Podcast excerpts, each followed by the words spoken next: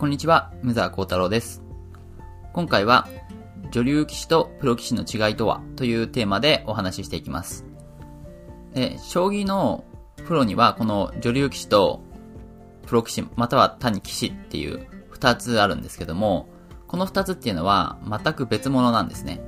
で、それが結構ですね、わ、わかりにくいし、まあ、それがわかると面白いかなと思うので、今日はその話をしていきます。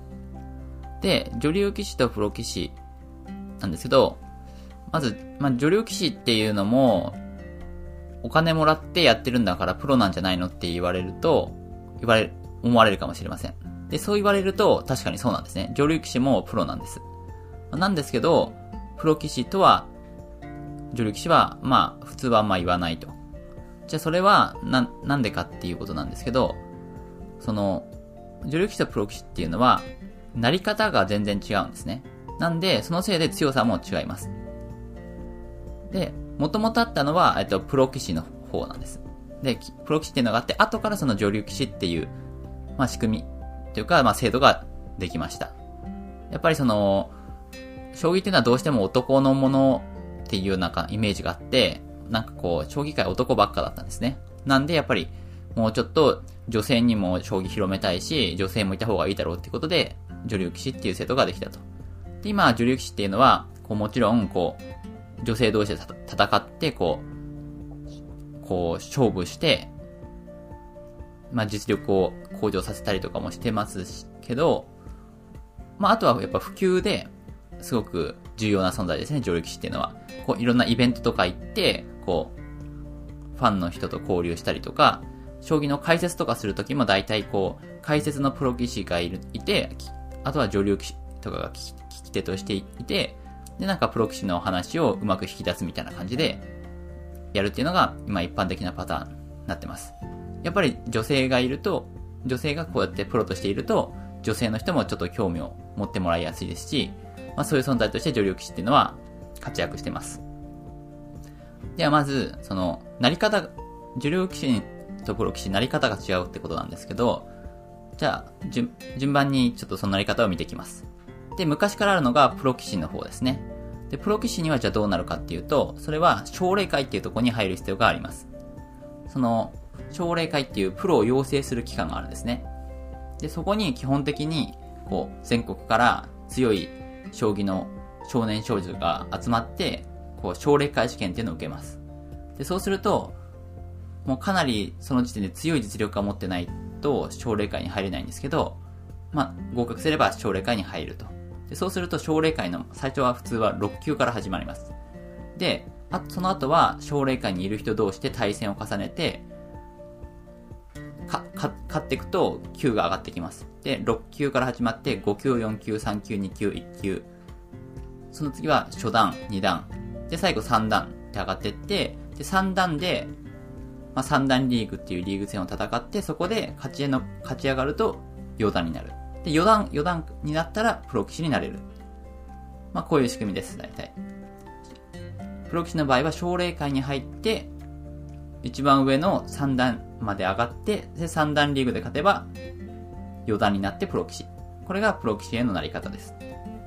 じゃあその一方で、じゃあ女流棋士にはどうなれるか。どうすればなれるかっていうことなんですけど、女流棋士っていうのは、まあその名の通り、女性しかなれません。まあその前提があるとして、じゃあどうなるかというと、その奨励会の、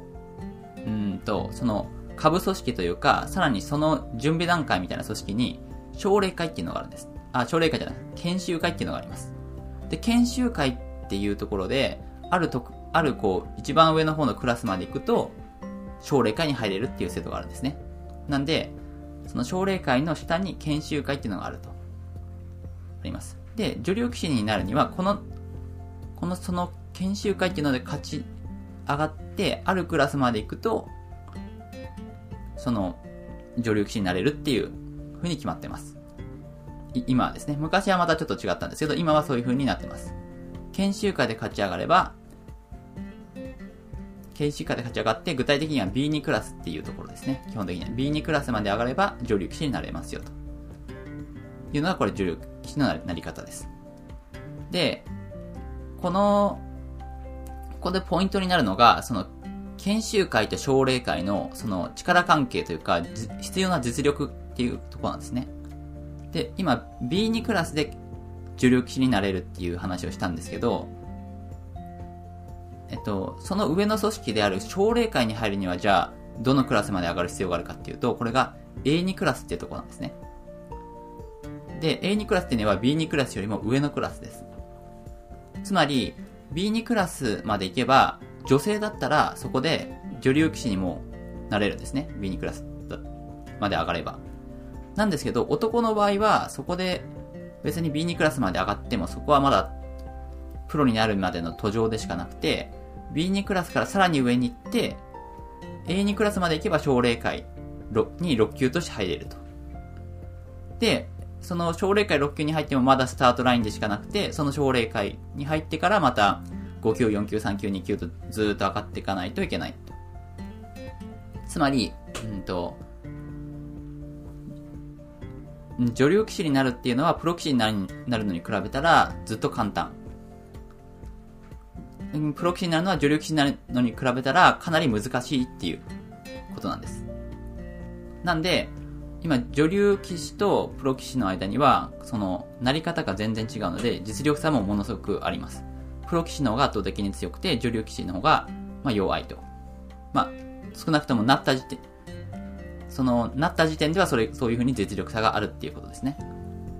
で、もちろん、あもう女流棋士の中でも、まあ、トップクラスになってくると結構男性棋士と、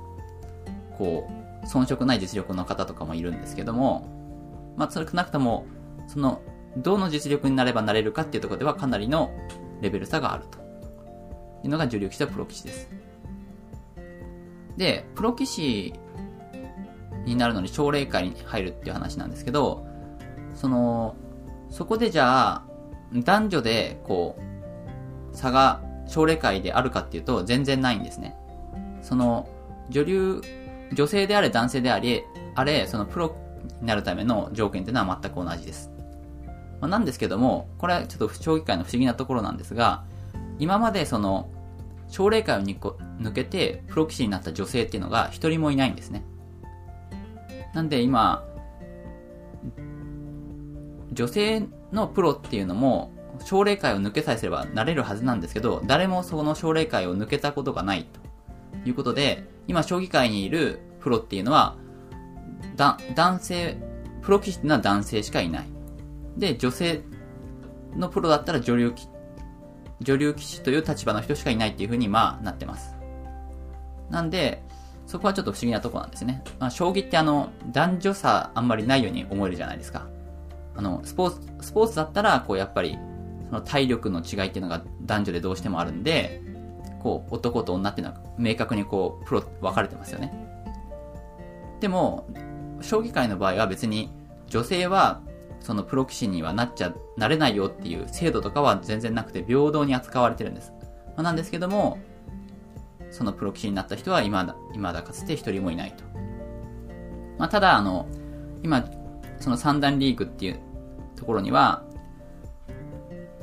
ころでは、あの、女性がまあ、今戦ってる女性が2人いて、まあ、西山智香さんと、中七海さんかな？がいるんで、まあ、今2人になったんで、まあ、その2人がどっちかが近いうちにプロ棋士にはなれるかもしれません。けど、まあ、今のところは、その、女性でプロ棋士になった人はいないということですね。もしそういう人が出てくれば、その人は、女性のプロ棋士とか女性棋士って言われるでしょうね。つまり女流騎士とはまた別な、こう存在になると思います。女性、女性騎士っていうのが、だから近いうちに生まれるかもしれないなっていうところです。はい。ということで、まあ今回は、その女流騎士とプロ騎士っていうのは、まあ違うんですよっていう話をしました。それは、どう、どうすればそそういう風になれ、プロになれるかっていうところが全然違うよと。で、そういうなり方が違うから、なった時点での実力っていうのも全然違うんですよっていう話をしました。はい、じゃあ今日はここまでにします。それでは皆さん、良い一日を。